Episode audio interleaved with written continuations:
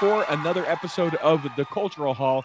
It is an articles of news episode, and I'm joined by Lindsay. Throw your hands up in the air, and I appreciate that she actually did that. It's great to see you again here in the Cultural Hall.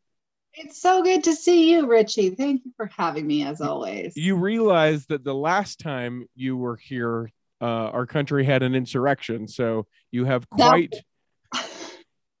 have a lot to catch up on. That was the last time I was there. It was January yeah, 6th. Yeah, I'm I'm 90% sure that that was the last time that you came in and helped me do some news because during the recording uh, you got a couple of text messages and you were like, ah, it's fine, it's whatever, right? It's just my work, but I'll call him when we get done. Uh, little did we know what exactly uh, was going on. So the world was on fire. Yeah, yeah, yeah. Apparently, yeah.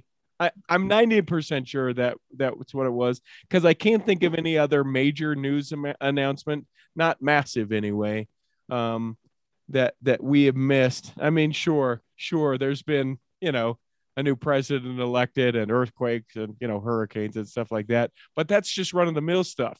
You know, right, right. Oh, that's interesting. I was trying to remember the last time I was here, and it has been a while. And I apologize for that, but you know, sometimes life just happens, and work and kids and well listen like i mean you you have decided to do kids in multiples so i sort of have that place in my heart where i go what is she crazy?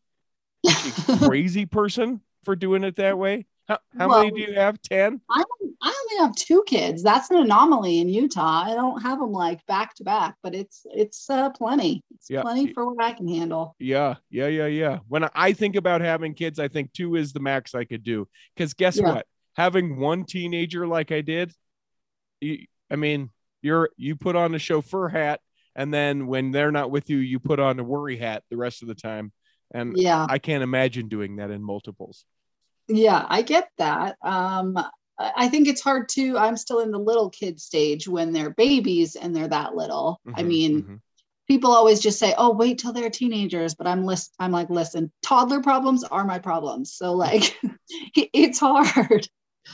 It's now, all hard. Now, give me an idea. Toddler problems. Like, what are we? What are we? Uh, what are we encountering? Because. Uh... Well, uh, I've got a two, almost three-year-old little boy, and then I have a almost seven-year-old girl. So my girl is out of toddler stages, but she's in first grade, and then my toddler is just a three-year-old boy who is rambunctious and just he's he cannot be told what to do. I with him i'm going to have to steer the ship not tell the ship what to do. Mm-hmm, mm-hmm. because he has to think everything is his idea in order for him to do it from putting on shoes to getting in the car seat. And you're just like oh my gosh this takes so long because you have to do everything. And then he just screams bloody murder if things don't go his way. So it's just a lot of managing emotions and that gets really taxing. Mm-hmm. yeah because then you subsequently have to manage your emotions while managing someone else's emotions. Yeah and i know technically you can't manage someone else's emotions but when they're a toddler like you're just living in this constant state of trying to keep them from melting down and yeah. whatever that takes you will do. So is the toddler more like you or more like your husband? Uh probably i'm not going to comment on that. Yeah yeah because I know. you do? Listen, it's frustrating. I don't fault anyone for losing their crap because it happens. I get it. I uh, I was at a wedding the other night with, and then there was a kid about that age, a young boy, and man, just the physical activity of following around a two to three year old. I see the the mom and the dad, both ends of the lodge running.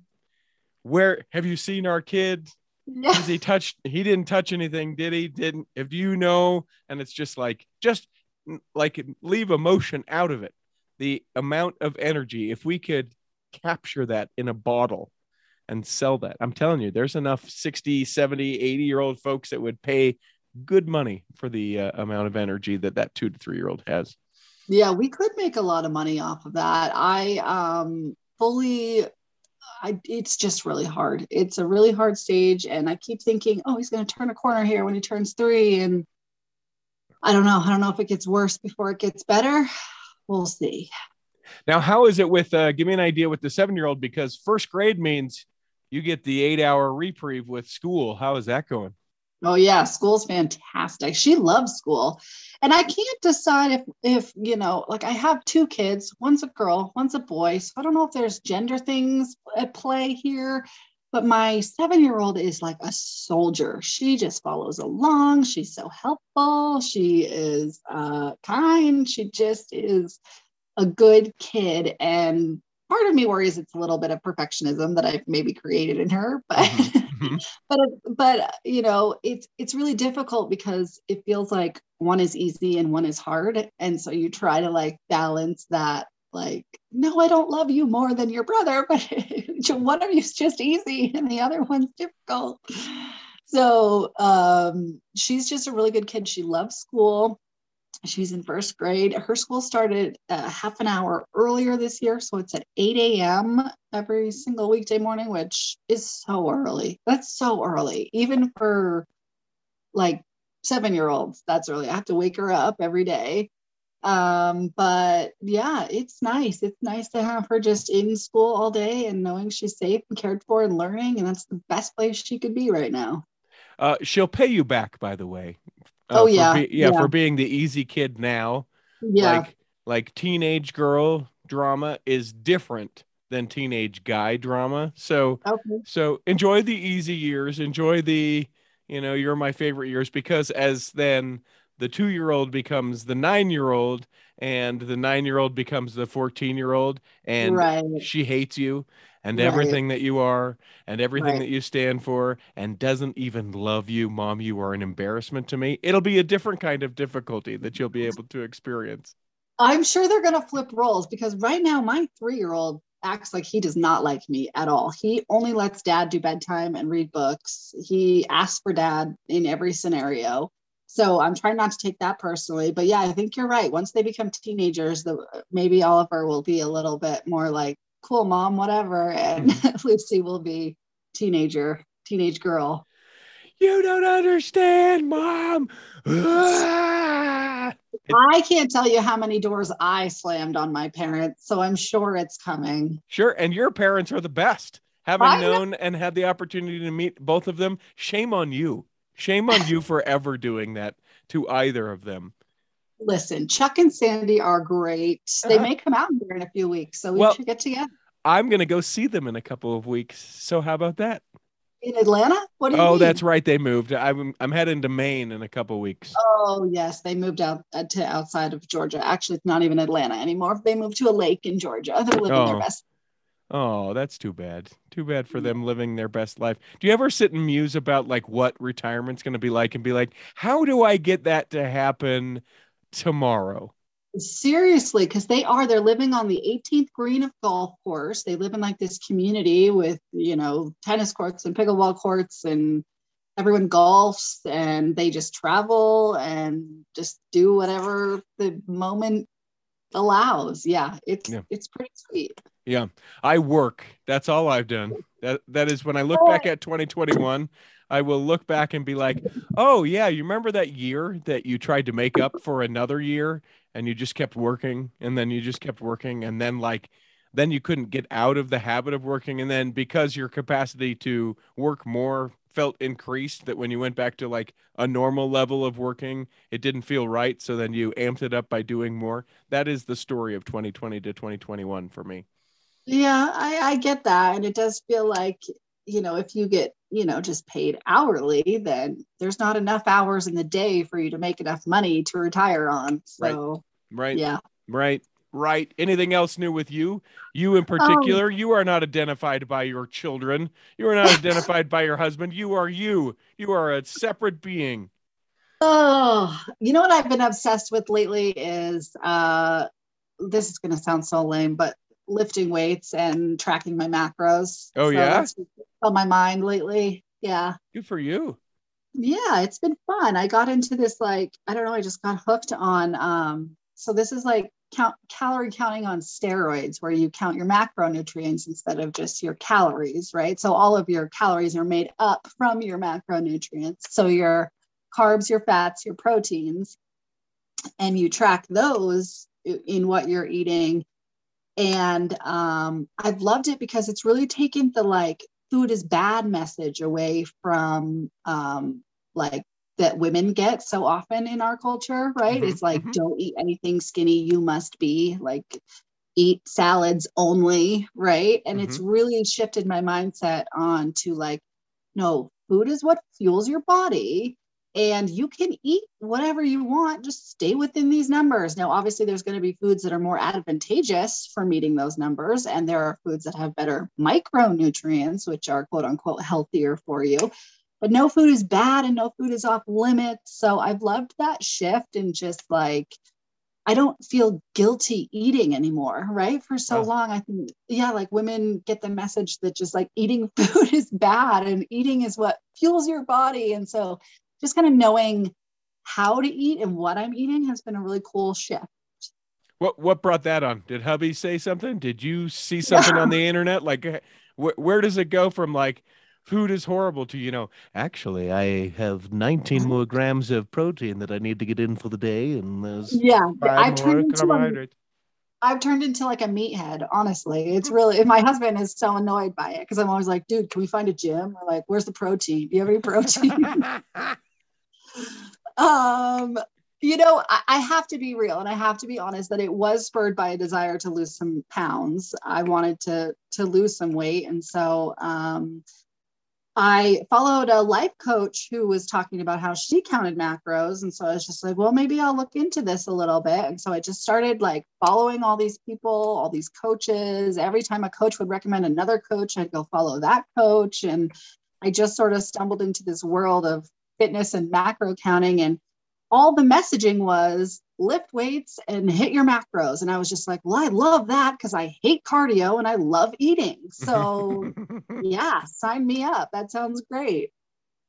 And uh, they also talk about sort of the, uh, like they call it nutrition periodization, right? So, uh, in its simplest form, calories in and calories out is how you lose weight, right? So, right. you figure out your maintenance calories. When you're eating below that, you're in a deficit, a quote unquote diet. When you're eating above that, you're in a surplus. And it's really at its basic level that simple.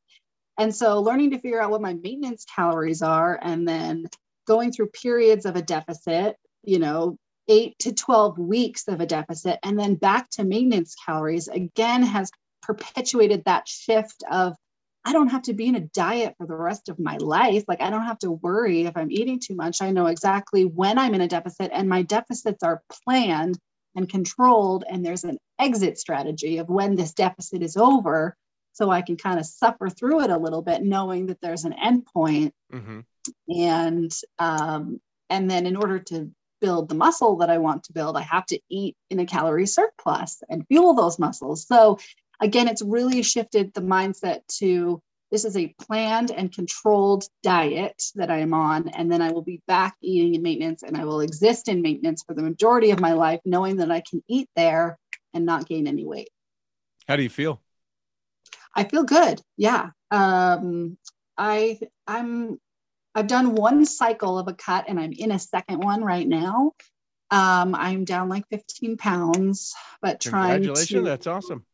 Thanks. But I'm trying to just uh do the second one, then we'll go back up to maintenance. Like it's really helped me just zoom out a lot. So Does it does Yeah. it help you? Like in the time that I was really actually watching what I eat and do all that, sure there was the benefits of like, oh man, I'm I actually uh, feel better and you know I'm leaner and all those things. But do, does it help you feel more in control? Because it was far more of a mental thing for me. Like forget the physical part of it, but it it was right after I got divorced and kind of was, was going through the divorce that I was like, well, there's very little I can control right now, but this feels like a thing that I can control. Is there any part of it that that that is that for you?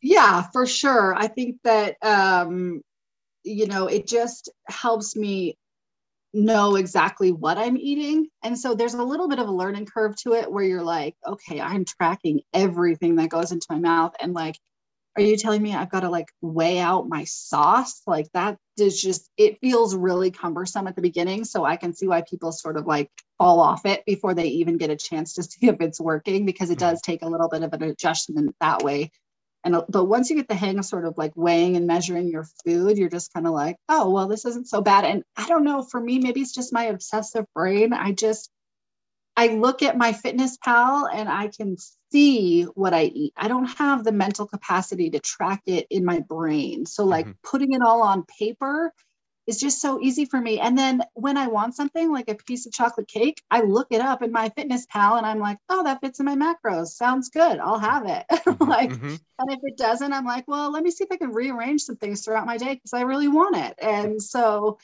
it it gives me that food freedom. It gives me that like, well, I, I can have this chocolate cake. I just got to see if it, you know, it's like a Tetris. It's like a puzzle that I just try to work. And so I don't feel deprived. I don't feel like I'm just eating you know, celery and salad all day. this episode of the Cultural Hall brought to you by My Fitness Pal and your opportunity to stu- study and learn your macros. Join us, and won't you? Celery and salad. and I've been there before too. With my wife being a dietitian, we've talked about a lot of this stuff, and she she just yells most of the time whenever someone is telling. We had someone in our ward who was like, "I'm on this new diet," and she's like, "Great, would love to hear it. Please, please uh-huh. tell me, yeah. please yeah. tell me what it is." And I'm not kidding you. This is what this individual said. I'm doing intermittent fasting, which is great. So before anyone is like, I can't believe that he's going to poo poo intermittent fasting, but this is what he did. He's like, so I said, so how long are you fasting for? Because I actually, if I can really observe like a, like a 16 hour fast every day and I just kind of eat in that eight hour period, even if I'm just eating like pizza and going to the gas station and whatever the things are, if I give my body that 16 hour rest, like I just feel better in, in that no food adjustment at all. And he says well what i do is i uh, i eat dinner on friday or on uh, monday night. And i'm like okay all right. And he's like and then i don't eat again until friday night for dinner. And then i eat monday night dinner again. And so i'm like okay so so i just want to i just want to ask something. So you eat two meals a week and that's your intermittent fasting. And he's like, Yeah. And it's really great because in those meals, I'm able to eat whatever I want. And sure, Tuesday can be kind of hard, but you know what? We're really getting used to it. And uh, we're really starting to drop the weight that we've been wanting to. And I'm, and I just am like, uh, yeah, two meals a week is crazy because you're eating two meals.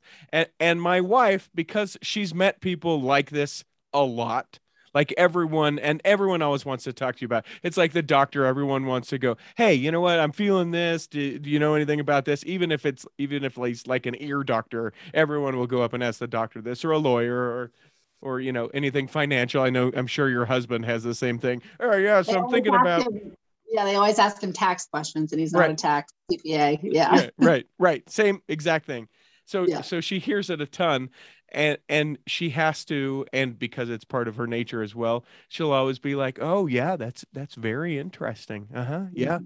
how do you feel like that's supporting your body? How do you feel? And then she you know the people will leave and she'll be like that person will die. That person is starving themselves and will die and there's nothing that i can do to tell them otherwise. So okay all right well i'm sure what she's saying i'm sure what she's saying in her head is like yep uh, that's great that this plan worked for you, but ultimately what you're doing is you're in a calorie deficit. Right. You're eating less calories than your body puts out. And right. that is why you're losing weight. So, yes, all diets can work keto and intermittent fasting and whatever else.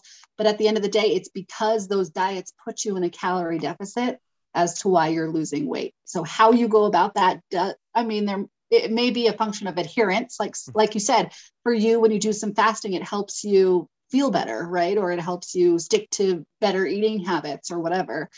So it has adherence benefits but it doesn't inherently make you lose weight better or faster or differently. It's just that you're eating less calories. Yeah yeah. Uh, this is why we brought lindsay in. Uh, since last time we talked all about the insurrection i thought you know what? Let's bring lindsay in. Let's find out uh, how her uh, her uh, and I don't even want to call it dieting. I just want to say how her new approach to uh, macros and also the lifting side of it. And I have so many questions about the lifting side of it, but we don't have time, Lindsay. So you're going to have to come back another time and do that. Uh, I want to take a break real quick. We are going to do some articles of news uh, within the time that we've got, but also uh, Lindsay is here because she has a brother Kyle update. And so I'm excited to uh, hear from her about that. We'll come back and do that in the second half of articles of news.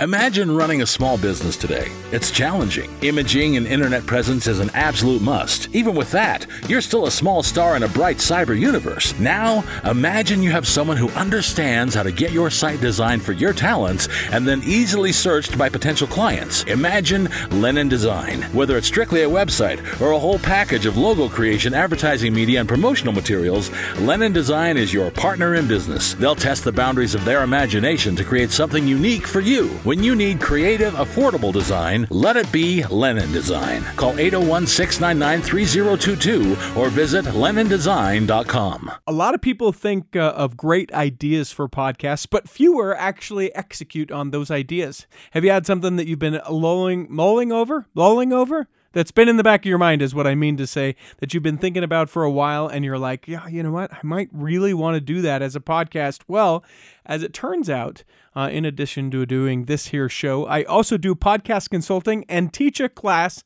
that will help you take you from your idea to publishing. So if you want to reach out, there's all the ways to reach out to us at the Cultural Hall. You can send us a message or contact at theculturalhall.com. I would love to be able to speak to you about how we can make your idea for a podcast a reality.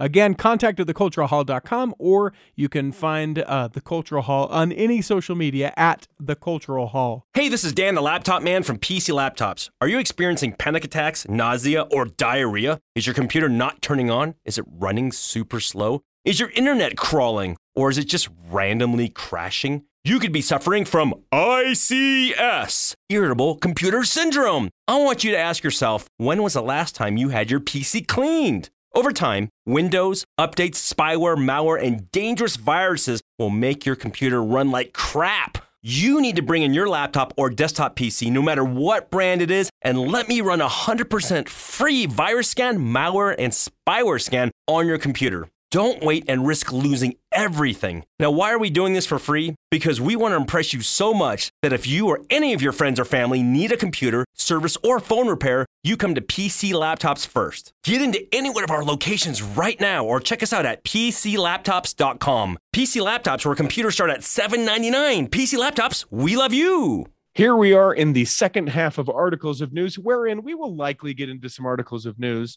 Uh, but first, hold on, Peter. Don't go. Don't go singing your articles of news song. I need to know uh, how everything went uh, with Brother Kyle. For people who don't know, uh, Brother Kyle uh, is a former panelist here of the Cultural Hall. Uh, earlier this year, diagnosed with bulbar ALS. Um, go back and listen to his final episode if you are feeling a little overhydrated. You need to get some tears out. You want to see if you have any emotions as a human being. Listen to that episode. Uh, if you don't cry, you are dead inside. In fact, that's a diagnosable thing. Um, but he yeah. also earlier this year, in addition to being diagnosed with uh, bulbar ALS, qualified for the World Ironman competition. And I'll let you pick it up from there, Lindsay. Yeah, well, listen, and Richie, I got to give the Cultural Hall a shout out because I used all of the audio for that episode in a piece I did for KSL News Radio. And I have heard from at least two grown men who I made cry with that radio piece. So thank you to Brother Kyle and to the Cultural Hall for having him on. Because I did do my own interview with Kyle, but the one on the Cultural Hall was just so powerful in the way he shared what he was going through. Um, so yeah, um, I pitched this story to, you know, I work for uh, KSL News Radio. The Lord's radio station, if we can the Lord's radio station, yes. And we do a series on the radio called Heart of Utah. And it's basically just that uh, people exemplifying what it means to have the heart of Utah, right? Inspirational stories and uplifting stories. And um, so I brought Kyle's story to them saying, Hey, I know this elite cyclist who's just diagnosed with uh, aggressive ALS. He's been given like 18 months to live and he's qualified for this Ironman. He's, he's still vowing to do this. And they were like, Cool, yeah, let's do it. That sounds like a great story. So um, I did a radio piece about him back in like mid August. This was after he got the official diagnosis confirmed, and then as he was training for the Ironman. So that was like part one of the radio story. We introduced Kyle and how he got the sort of misdiagnosis, and then how he's still vowing to compete and just how he's feeling about you know having a time clock, so to speak. I mean, we all do, but he knows his, Yeah. right? He'll Yeah. often say. So um, that was in mid August. And then uh, uh, I also, in that time, pitched the story to our TV station because, you know, we have KSL TV too in the same That's building. And The Lord's TV station. the Lord's TV station. Yes. So what people probably don't realize is that radio and TV are owned, but we have different owners, although we are under the same brand and have the same. Um, we share a newsroom, like we share resources, but Yeah, and it's like a literal newsroom that's shared, not like a figurative, and and are all in the same building as well. Yeah. Yeah. Yes. So, but what you see on TV doesn't always get put on radio and vice versa. Like we work very independently on stories, which I would like to change a little bit because I think we could pool our resources a little more. But Mhm. nonetheless, um, so I pitched the story to TV to say, hey, I have this story. And really that came about because um, I went to Kyle's wedding to shoot some video there. Um, you know, just one wanted to be there to support him, and then two wanted to have some video and some more audio. And I was I wanted to interview him after the wedding, and I just thought that was a good place to do that, where he was already um, you know in that in that space so and i didn't have to set up another interview with him and take his time and stuff like that so um i tried to get tv to send me a photographer to go up to the wedding with me but they didn't have one available so i just went up and shot the wedding myself and that was a powerful moment in and of itself being at Mhm. kyle and colleen's wedding um and then um, after that, TV signed on to have us cover the, the story of him compe- competing in the Ironman. And originally, I didn't have plans to go down to St. George. I just thought, oh, once he's done, I can cover it. But I am beyond grateful that I pitched to go to St. George to be there for this Ironman because I could not convey this story without witnessing it with my own eyes. And um, so last weekend, Kyle competed in the Ironman 70.3 World Championships in St. George. There were 3,500 athletes there, 82 countries represented. And if you're not in the triathlete world, you don't really realize how big of a deal this race is to these athletes. You know, an Ironman, like Kyle has mentioned, you don't just go out and do, you have to qualify for it. And um, these are some of the, the most professional athletes out there and well-trained athletes out there A- and they have professionals and then they have age groups that compete so kyle was in an age group and as he took off on the swim uh, first of all he was um, he was really emotional at the start of the um, the start of the race like we caught him we caught up with him as he was just waiting with his age group and they sort of put him in a special category of athletes who may need some extra assistance. Mhm. So um, he was with that group and uh, he was really emotional. Like he started crying right then and there, and just really, um, you could tell things were weighing on him. I think he was. We we caught up with him just before the race. I think he was nervous going into it because the swim is the hardest part for him. And then I I imagine just the emotions of the day, not knowing if this is his last race, not knowing if he can physically do this, but everyone, you know, the pressure of everyone there for him and wanting to see him do this, a news station following him, you know. So I imagine it was just overwhelming for him. Well, and Uh, not to and not to mention, although I don't know why the phrase is not to mention, because making sure to mention, also the number that he wore was the number of another individual who had had ALS who had competed in the Ironman, who he was able to coordinate with the family, uh, and they said, yes, we would love it. We would be honored if you would wear his number as part of your competition in this. Yeah, and that athlete's name is Jon Blais. And so if you're in the triathlete world, you know who the Blazeman is. And uh, when Dr. Uh, he's the only other man with ALS to compete a full Ironman. Um, and when doctors were telling him, like, you're going to have to roll across the finish line, like, you're not going to be able to do this. And he said, okay, watch me. And so he literally log rolled across the finish line. And now triathletes call that the Blazeman roll. And they do it to honor Jon and to raise awareness for ALS. So it's something that these athletes know about and the commentators knew about and Ironman knew about. And so, um, so yeah, early on in the swim, Kyle struggled. In fact, I talked to um, Janae. Janae Knight was there too, and I was in touch with her just over the phone. We were trying to coordinate. I saw her a few times down there, um, and she was with Colleen during the swim, and said Colleen was really nervous during the swim. And come to find out, Kyle was actually throwing up in the water, mm. and and then also same on the bike and it was affecting his stomach. He said he felt sick the whole time. So you just uh, think about how physically taxing the race is in and of itself but then you add that element to it um, and it's just a miracle that he finished this thing. So then he takes off on 56 miles through the grueling hilly red rocks of st george. It's a line i put in my piece. Um, and uh, he i think the bike for him is his sweet spot right? Yeah it's his home. Yeah that's his home. So i think he probably felt more comfortable on the bike um, than the other two elements. Um, but then we went back and waited at the like transition area for him to switch from the bike to the run and it was kind of the centralized location. Um, and he transitioned from the bike to the run just fine. And there was a cool like roundabout area where the, they had a media staging area. So we just propped up on there and just waited like hours. Hmm. keep in mind this race took him five and a half hours. So he's physically competing this entire time and we're just standing there waiting for him to run by for his three seconds so we can see him.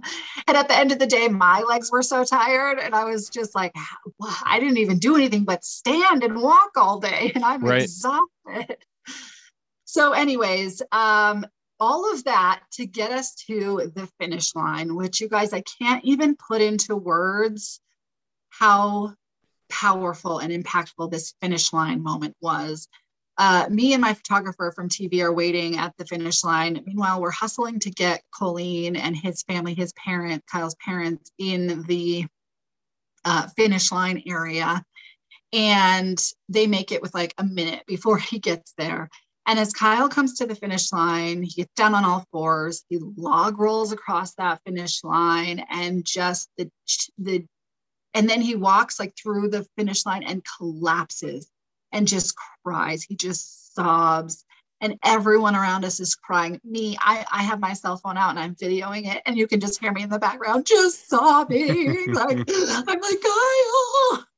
So it makes for great nat sound on the radio. Yeah. but like it was the most powerful moment. In fact, I literally have to convey this on the radio, and I'm struggling to be able to convey the emotion of it because unless you could see it, it's hard to convey what this moment was like. Just the culmination of this five and a half hour race, the realization that you're dying from ALS and like you have all these fans who are here supporting you and people along the way the athletes the uh, commentators people started hearing about his story and started mm-hmm. highlighting him throughout the race. So yeah. the announcer guy at the finish line, like he's calling out every guy's name as they come through the race, right? Mm-hmm. But he stops on Kyle. He shares his whole story. He gets up from the booth, comes and interviews Kyle after Kyle is collapsed and crying on the ground, just saying, This has to be the most incredible experience for you. And meanwhile, guys are finishing, not getting their name recognized mm-hmm. as they finish. But this moment at the finish line, I will never forget. And seeing his son come up and just weep as they hugged, and his parents and Colleen, and uh, just all the support he had there from people who um, just love him and are so proud of him and are so inspired by him. This was just a moment I'll never forget. It's such an interesting thing um, to sort of observe in in a couple of ways. One, in that you indicated, you know, you yourself, Janae Manite, um, several other people uh, sort of went and supported, and to know to know that the reason why you guys know each other now, the relationship is far beyond the initial introduction, but to know that this sort of connection is all because of you know the show that we do here it, it's it's kind of cool. And and then to know where when i first met kyle to know that he's just sort of this sar- sarcastic punk you know nothing nothing phases me nothing hurts me i'm fine whatever you know i don't believe in miracles kind of guy. And to see how he has impacted so many people by the experiences that he is going through and by his response to those experiences it's been it's been pretty awesome just to be able to to view it from that perspective as well. Well yeah and you know that's something i'm trying to convey in these radio and tv pieces that i'm doing because throughout all of this kyle has kept that positivity. And if you know kyle you know that sense of humor right? That mm. dry sometimes dark sometimes inappropriate sense of humor but you love it because even in the face of death, he is staying true to who he is. And that's really, I think, where the inspiration is coming for people. You know, Kyle kind of adopted this new new motto. He says, uh, when you're faced with tragedy, you can come alive or you can come undone. And we're seeing Kyle come alive in in trying to live with what time he has left and complete this Ironman. And then, um, you know, I think people are just really inspired by his positivity. You know, he often jokes like, I'm going to finish this race if it kills me. And it might, but, you know, I'm dying anyways. So, like, this is the type of sense of humor that he keeps even in the face of death. Yeah. Uh, amazing, and I know that I'm uh, I'm going to share uh, the original radio piece that you that's already aired. We'll make sure that I share this as part of this episode, uh, and then people that are listening to this that live in uh, in in and around the Salt Lake area. Though we'll share the links to it on our um, Facebook page and other media outlets. They're able to see this on what Monday the 27th. Is that when people yeah, can see Monday it? the Monday the 27th, starting at 5:45 a.m. The piece will air on radio. It'll play again at 7:45, probably at 12:45 in the afternoon, and then again in the PM drive at 3:45 and 5:45. So multiple times on radio, but then the TV piece is just going to air once in the 10 p.m. newscast on KSL 5 TV. That's a big deal. Good for you.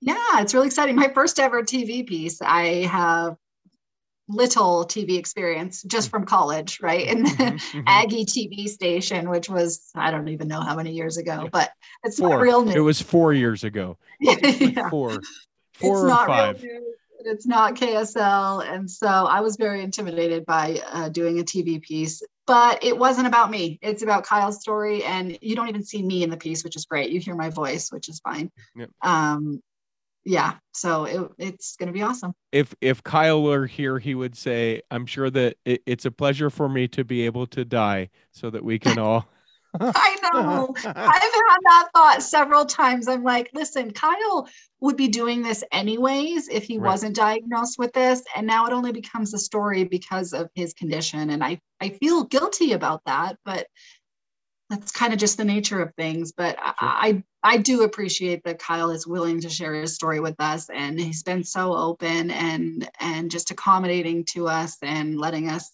share his story. I think ultimately he wants to raise awareness for the disease too, which he can only do by sharing his story. So I just really am grateful to him for that.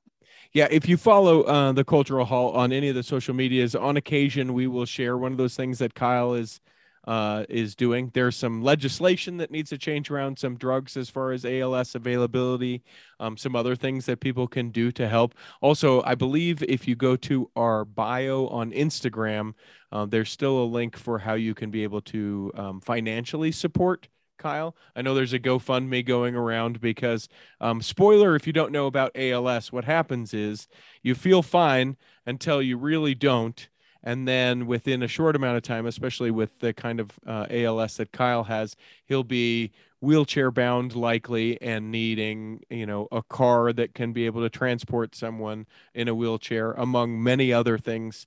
Uh, at, at one point you know for my friend who her husband went through als you know they have the computer almost like stephen hawking that you're able to to that's the only way you're able to communicate. And all those things cost a lot of money. I know that the the lifers and converts of the cultural hall have asked about being able to uh, be a support. So we'll make sure that that link is available uh, with this episode. Let me ask you this uh, is there anything as far as uh, you and your life that you do different because of this kind of interaction that you've had with kyle? Or even just look at things different because of it Yeah, you know, I often struggle. I think for me, if it feels too overwhelming to think about what Kyle's going through, so I sort of like keep it at an arm's length and just, Mhm. you know, like I think that's why I got so emotional at the finish line. In fact, I was crying all day at the race because it just was hitting me that just thinking about how if you were faced with knowing your life was ending, how would you live? Right. There's really that element in this story of um, if you knew your time was up, you knew it was coming to an end, would you live differently than you're living now?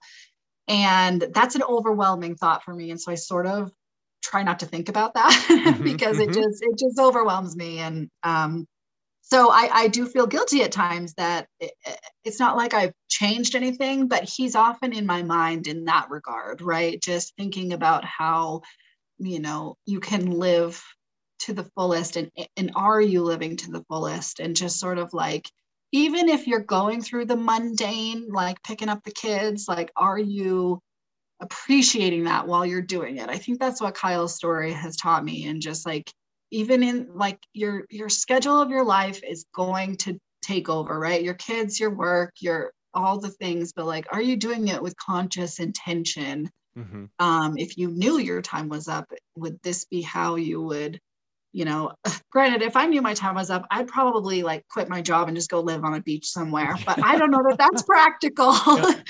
for for life. But it really does beg that question: like, could I just go do that right now? Like, Mhm, mhm.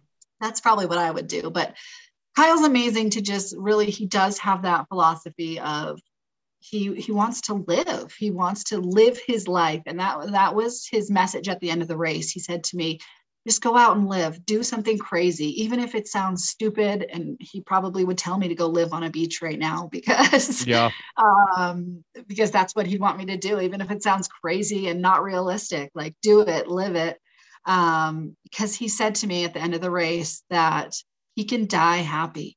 He said Hmm. he can die happy because, especially with the support behind him, he hasn't missed out on a thing. And that's Yeah. a really powerful attitude to have in the face of this.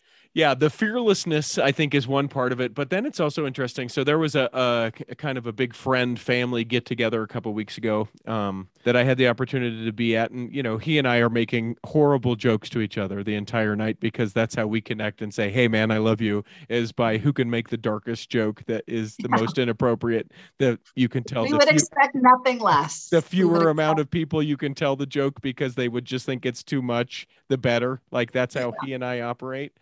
And, and and it was interesting because I asked him almost the same thing verbatim, right? Like, man, quit your job.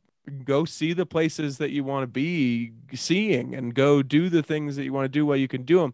And it was interesting. He's not doing that. He's not doing that. And I said, "Well, what are you doing?" And he said, "You know," and he looks at um he looks at his kid he looks at his wife and now I, I guess they're technically his stepkids although as long as i've known him to be with uh, colleen's kids they're his kids right? He's like this is my family. A- and he's like that's who i want to spend time with. They're competing in like mountain bike competitions. They're you know setting up these like establishment things for being a family and he's moving into her house and you know all of these different things. And he's like this is the absolute place I want to be. This is where the joy is that I'm finding. All of those other things, it would be fun.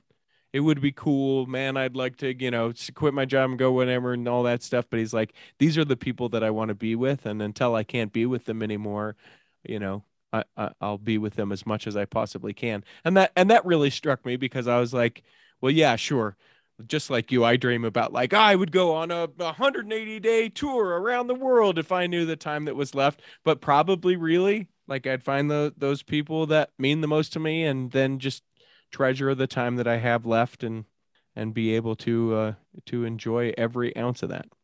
Yeah, and those places don't mean anything unless those people are with you, Right. right? Like just going and sitting on a beach by myself, like I might enjoy it for a day or two, but then I'd be like, oh, I miss my kids and oh, Yeah. I want my husband here. Like, so I would only go if those people could come with me. and and then we got through that discussion and then we made a joke that you know that that he better get to uh to doing whatever he wants to because he's only got a few days you know like we make this awful you know, look at the calendar, which month, like we started talking Oh. about, like what, when do you think it might be? And then we're like, okay, we're horrible people. Let's just, let's just end that whole thing there. But That's We- how you guys cope. And, you know, Kyle has, he's kept that sense of humor throughout this entire thing. And um, I conveyed that a little bit in the first radio story. But yeah, for people who don't understand it, for Kyle, it can be offensive, but not to us. To us, Yeah. it's just Kyle. yep, it is just him. Well, I don't feel like doing news anymore, so let's not do it. This is a Kyle update episode. We'll do news some other time. Uh, I'm glad to see you back. I, as far as I can tell, both from my phone and from the world around me, uh, we haven't had a mass run on our nation's capital, so we should be good. Um, you never know. uh, I say that now, but who knows between now and when this publishes what will happen, and people may be like, "Wait, they did that, and then this horrible thing happened." People are going to storm Vivint Arena now because they're requiring vaccines for I going to jazz that. games. I saw that. The Utah Jazz, Brother Smith, uh, owner of the Utah Jazz, mandating either vaccinations uh, or you know a, a, a no COVID, Negative a negative. test. That was the word I was looking for. Negative COVID test within the last what 24, 48? Is that what it is? something like that. Yeah, that yeah, that news just came out yesterday. So Can, Yeah. can I can I tell you something very very funny? Please, I, I hope that she won't get mad. So my wife is immunocompromised. Uh, and so she had been hesitant to get the vaccination, which, all right, everybody, like if we can give a group of people a break about being hesitant about getting uh you know a vaccination let's let's have it be these people because she's got um she's got some stuff going on uh, some things that they don't know what causes it and so introducing anything into that particular personal ecosystem. She was like ah, I, don't, I don't know. But we were having the conversation a couple weeks ago and she's like you know what? I'm going to go get vaccinated. And this it literally was almost like you know we're sitting at dinner and we're talking about you know what we want to do for vacation or whatever and then it was just like out of nowhere i'm going to get vaccinated. So i made the appointment and we were able to go almost immediately to go get vaccinated and and all that. And i'm like "W- w- why why did you get vaccinated there? Are you worried about and she's like yeah you know on some level i'm worried about getting sick. We had it before and it was miserable cripplingly miserable. So i think that that was some component of it. But but then she circles around to but you know what? Really why i'm doing it?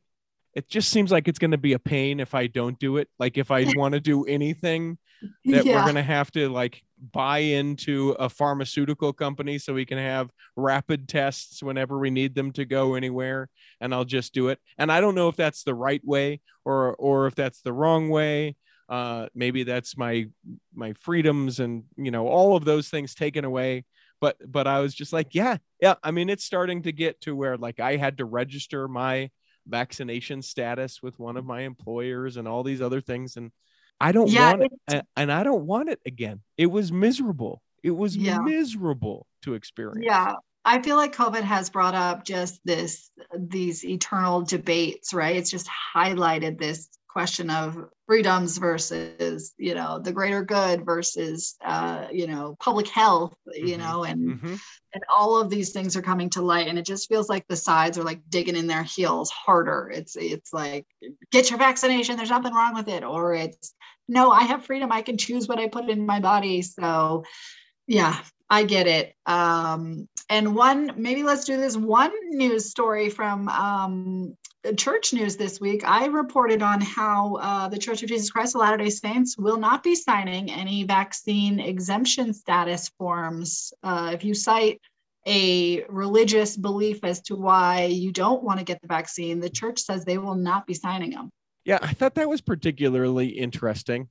Uh, uh, not unsurprising because they they have told us all along to get it, but then but then what do you do? Like if you are if you are trying to get out of it, uh, you just go what a different avenue at that point, or you join a different religion, or is there like an online religion where we can similar to getting certified, so we can marry folks, we can get certified a member of that faith, and then have the religious exemption for it? I don't know.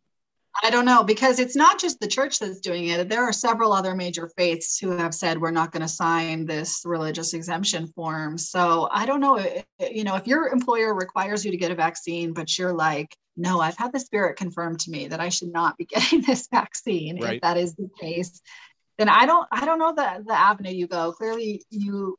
I, I think it just signals the it signals their confidence in the vaccines and Right. it signals their their desire for everyone to get vaccinated. So Well, because they're that was big pharma, Lindsay, well, Because- clearly.